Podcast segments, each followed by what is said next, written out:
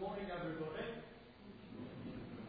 Thank you, James, for beautiful worship and Simon for leading the service. It's good to be with you. Um, this morning, um, in your series on women in the Bible, we can have the PowerPoint up, please. Um, we have come this week, as you can see, to Deborah, who was one of the judges mentioned in the book of Judges, one of the judges of Israel in the sixth book of the Old Testament. Um, I was talking to John Marshall yesterday, and uh, um, I don't know whether he was faintly amused, but two men talking about two ladies. Next week he is talking, I understand, about Lydia, another wonderful woman in the New Testament. Now, because uh, obviously she was a woman, uh, some preachers have given great emphasis to this rather than to the fact that regardless of her gender, God used her in the way He did. And that is the emphasis that I'm going to give today. Uh, of course, it would be true to say that God used many women throughout history, and uh, especially in the absence of a willing man. But what really matters, as far as God is concerned, is not our gender, not our age, more about that later, but our willingness to be used by the Lord. And that's what we see in the story of Deborah. Uh, there is no doubt about it that in the Bible, um, God does emancipate the role of women. Jesus did when he was on earth. And that's good. But when it comes to the central question as to why God chooses us, the prime thing for both men and women is our obedience to Him. So before I begin to apply this principle, I want us to have a very brief look at the life of Deborah in Israel's history. She was, as I've mentioned, one of the judges who came to help them when they were faced with enemies when they'd settled in the promised land of Canaan. Most of Israel's defeats were caused by their disobedience to the commands of God, as of course is the case with us. Uh, so these judges came and they gave the nation help in its distress and unrest. And Deborah is one of these judges. Israel had followed an endless cycle of idolatry. The word cycle there means an interval of time which is repeated or a sequence of events that reoccur. And when it comes to failures in our life, and I speak to myself as much as to you, um, most of us go through the same thing over and over again until we learn to obey the Lord. And the key to breaking that cycle is to understand it, and that's what Israel failed to do. So, um, Judges 4 and verse 3 says, He cruelly oppresses them for 20 years. Then they cried out to the Lord for help, and along comes this wonderful woman, Deborah.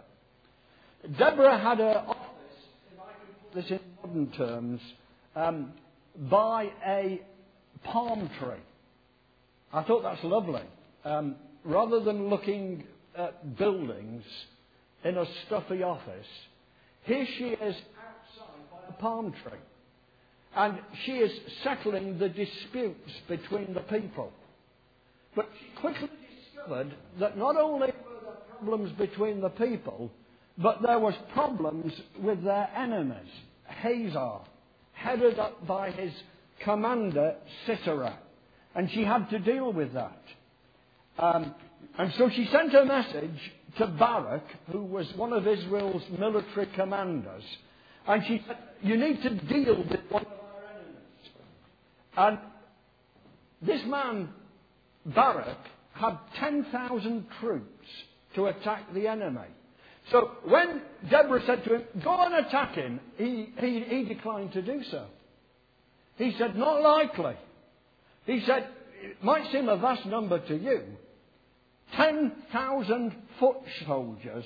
But he said, Sisera has 900 chariots of iron plus a huge infantry. Not likely, he says, I'm not doing it. So Barak would only agree to go if Deborah accompanied him. Now, some people have suggested that that showed a lack of faith and courage on his part, but he was quite shrewd. He must have thought to himself, if Deborah really believes that the Lord will give us victory, then she'll not be afraid to come with me when I go into battle. So, Deborah's response to this, I found it very, very interesting. It, deflect, it reflected how women were viewed in that age. She said, I will go with you, Barak, but because of the way you're going about this, the honour will not be yours, but the Lord will hand Sisera over to a woman. And deliverance did come to Israel, and later we'll look at Judges 5, where in a great song of victory, Deborah gives thanks to the Lord for not what she's done, but for what he's done. So that briefly stated is the history. But now we need to draw some modern day lessons from that into the 21st century. And thinking about it, the first thing that occurred to me, uh, that, that's just something about the history that I've just spoken about. But the first thought about was the national need. Israel was in a mess. Does that sound familiar? Politically, at the moment.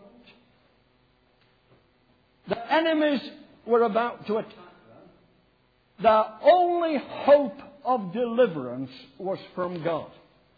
So they cried out to the Lord for help. There are two things that uh, concern us and if I can have your brochures, in a sense, I am preaching to the converted today because I am pleased to see that you're asked to pray for Brexit on your bulletin. But let me tell you, I go to some churches that never ever pray for our leaders. So, first of all, I challenge you, I ask the question are you, as a Christian, in your private prayers, praying for the nation? Do we do so on a regular basis? And the second challenge, as I see it, is would to God that political leaders today would realize their need for divine help in times of trouble. Without making any of course, Theresa May a Christian. But I thought George VI at the end of the Second World War, how he called for a national day of prayer. And the Bible commands us to pray for our leaders. And in 2 Timothy, in 1 Timothy rather, chapter 2, we're told why we should pray for our leaders. That we may have peaceful and quiet lives. But often, as I say, in our churches we forget to do this. So the first application of this history that I see is that we should pray for our nation, pray for our leaders. God will raise up good leaders like Deborah. Then the second thing I want us to think about is the person that God chose to use. Uh, why do you think God chose Deborah? It certainly wasn't because she was. No, the prime reason he chose her was that she was probably the only person listening to the Lord at that time. Now, may I surprise you to know that the Lord is wanting to speak to us all the time. The problem is, we're sometimes not listening. So she serves as such a great example of someone who had a servant heart. In that day, the focus was on physical strength, and women in many ways were looked upon as being the uh, second class citizens and certainly weaker physically. But that did not persuade this woman, Deborah, from leading a, a, a, an army into war. She saw it as an emergency. An emergency measure, I would say. It wasn't her preference. I think the passage makes that clear. But she rose to the need because there was no one else. Now, Christian history provides us with some very wonderful examples of men and women who God chose to use despite their gender, despite their weaknesses, despite what they saw as their inadequacies, because they trusted Him completely. Now, as an older person, and I've, Uh, I've got a birthday next week, and I'm, they're totting up, so I'm tending to forget them now. But as an older person, I am glad that God can still use older people, as indeed He can use younger people. And I read something the other day that really it challenged me, but encouraged me as well. I read about a Japanese mountain climber whose name I will not attempt to pronounce, who reached the summit of the Mount of Everest at the age of 70. George Brunstad also swam the English Channel at the age of 70. I would do 100 yards, is in metres, and I would be exhausted. A naval officer called Grace Hopper became the first female Rear Admiral of the US Navy when she was 79. And Margaret Hagerty, this blows me away, completed her quest to run the marathon on all seven continents when she was, wait for it, 84. so it doesn't matter what your age is, God can use you. The false belief that God can't use us can affect us in many different ways. It's not just an age thing. You might say, well, my circumstances aren't right. My abilities are not capable of doing that. But let me tell you, whatever your circumstances, God can still use you. And the third lesson in Deborah's life that I see in the story is the courage to face challenges. Now, all of us have challenges in life. But if we focus on those, or we focus on what others think about us, or focus on our fears, we're going to achieve very, very little. But the moment we start believing that God is with us, we step forward in faith, we're confident that if God's asked us to do something, He will enable us. Then, to quote Philippians 4, verse 13, we will do all things through Christ who strengthens us. Let me ask you this morning what battles are you currently facing in your life? Deborah had a battle to fight against Sisera and his army. And at other times, the Israelites had battles to face with the Hittites, the Amorites, and five other people who were in that land of Canaan. And we have battles to face. As I was praying about the service this morning, I really sensed that at this point God would speak to someone powerfully. Joyce Meyer said, our battles could well be fearites, diseaseites, povertyites, bad marriageites, stressites, bad neighbourites, insecurityites, or rejection rejectionites. But listen, for all those things, just as Deborah needed the help of God and the faith to move forward, when He commanded her to do so, we need to take that same step. And in the battles we face, God will give us the courage to move forward. Another lesson I see in the life of Deborah is important than reputation. The scriptures make it clear that, let me be absolutely clear about this, that Deborah did have a good reputation. A reputation for sorting out disputes by that palm tree. The Bible also tells us that, that she was the wife of Lapidoth. So presumably she was the mother of a number of children, but she also became a mother to Israel. Verse 5 tells us they came to her to have their disputes decided. But more important than her reputation was her character. As a prophetess, she heard from the Lord.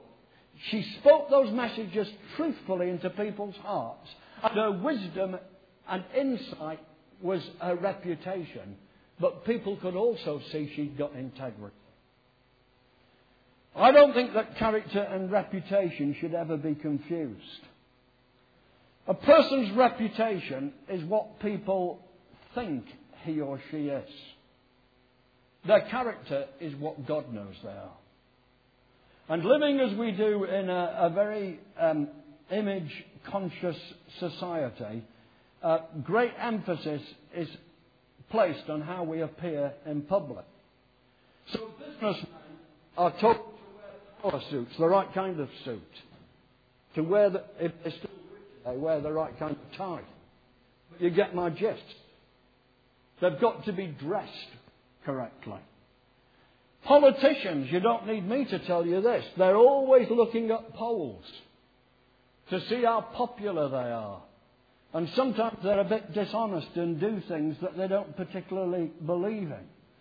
And teenagers, ever conscious of peer pressure and acceptance, insist on the right kind of gear in order to appear cool. That's their reputation. That's what really matters, so they think.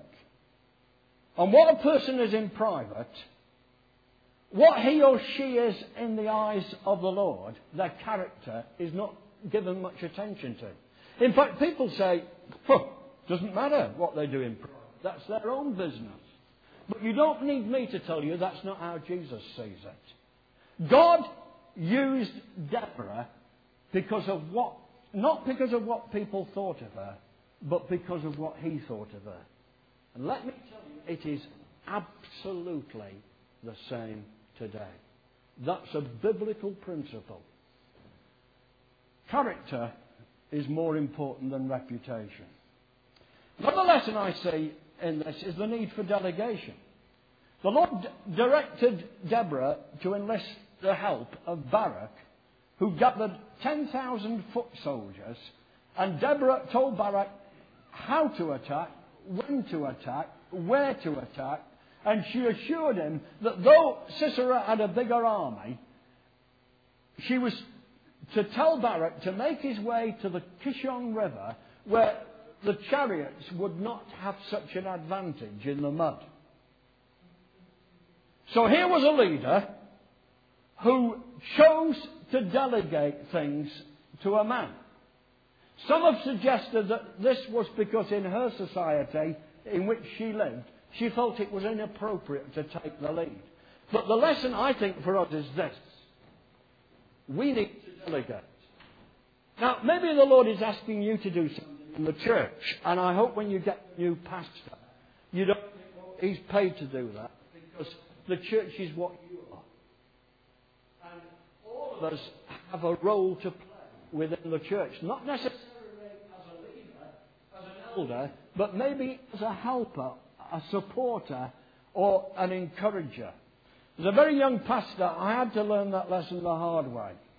Perhaps because of my age, and I was, uh, I came out of Bible college at 22 and was ordained at 24. I, I, I, I looked, as I do, incredibly young. Um, I, I, I, I had insecurities. I know that on reflection. But then with maturity, I realized I did need others. What did it matter if they could do things better than I could? They weren't in any way a challenge to my leadership any more than Deborah using Barak was a, a, a, a delegation of her leadership. It helped it would help me. One little problem with Deborah delegating the fighting to Barak is that he wasn't at all sure he'd win the battle.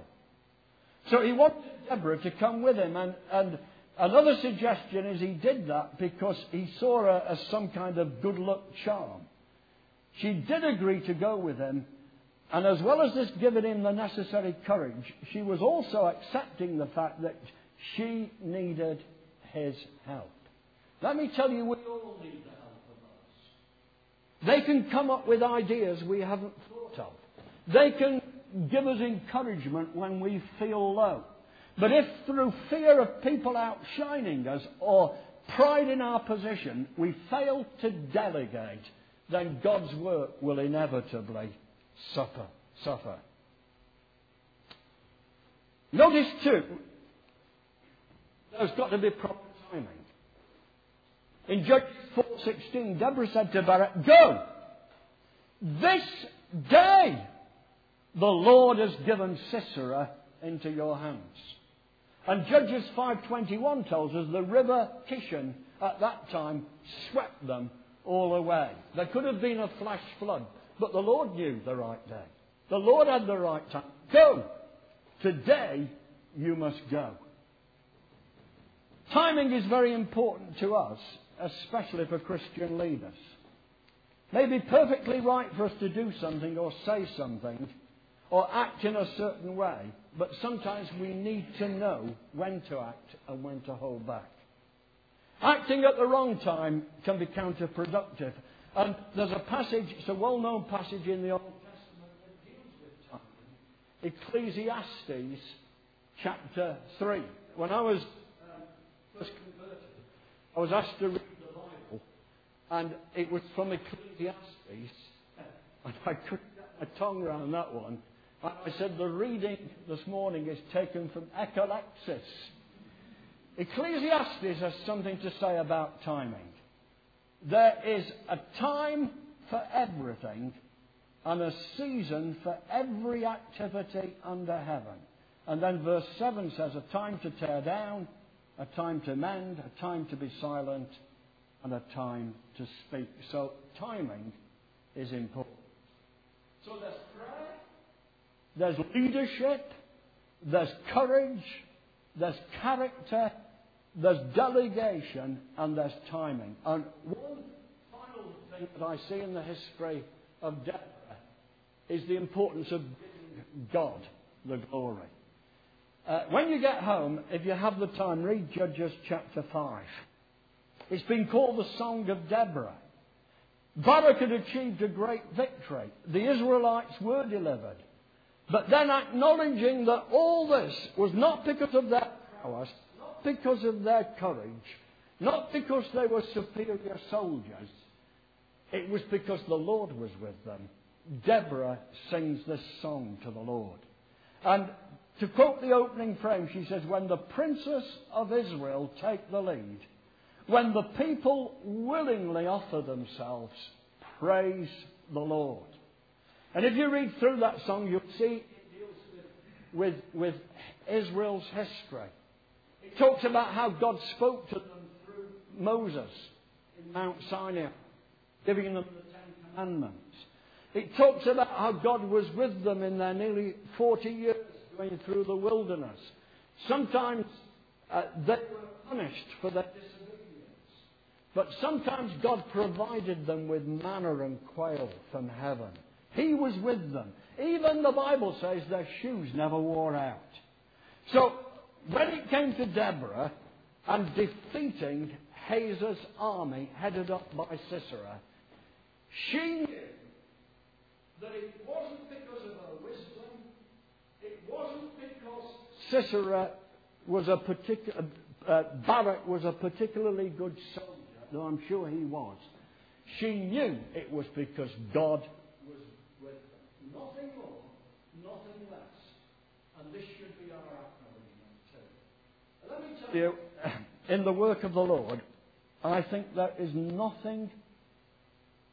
It's a, a form of spiritual pride. There's nothing more detestable in church work when people seek to praise themselves rather than the Lord.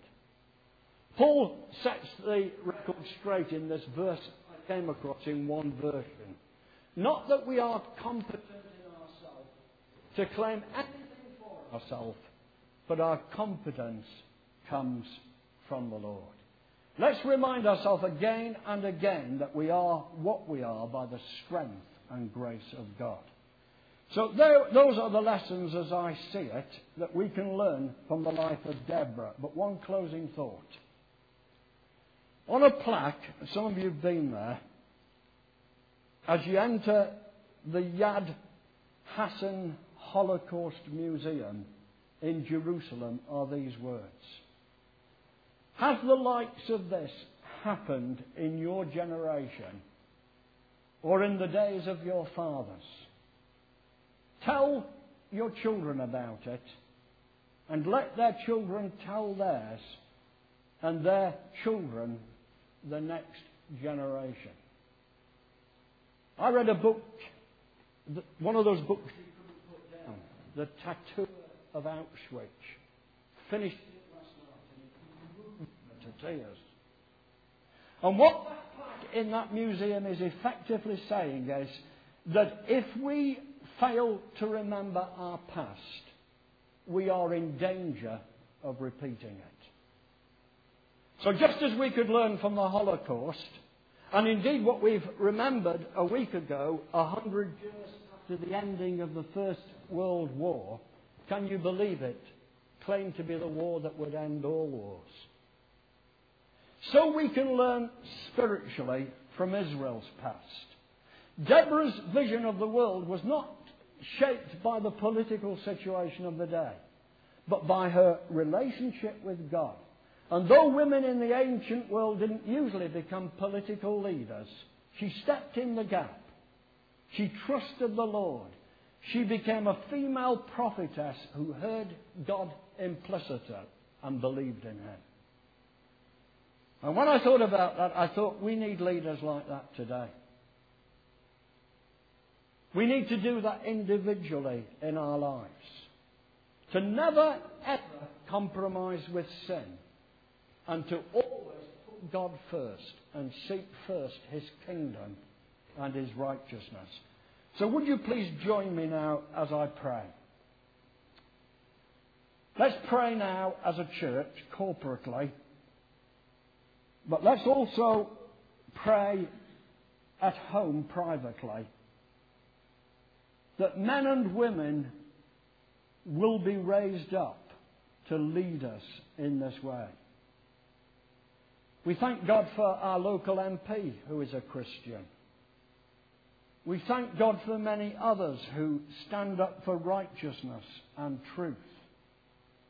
We pray for the leaders of our churches that you will give them the courage in, in an increasingly secular and, and, and godless world to stand up for truth and to preach the gospel fearlessly.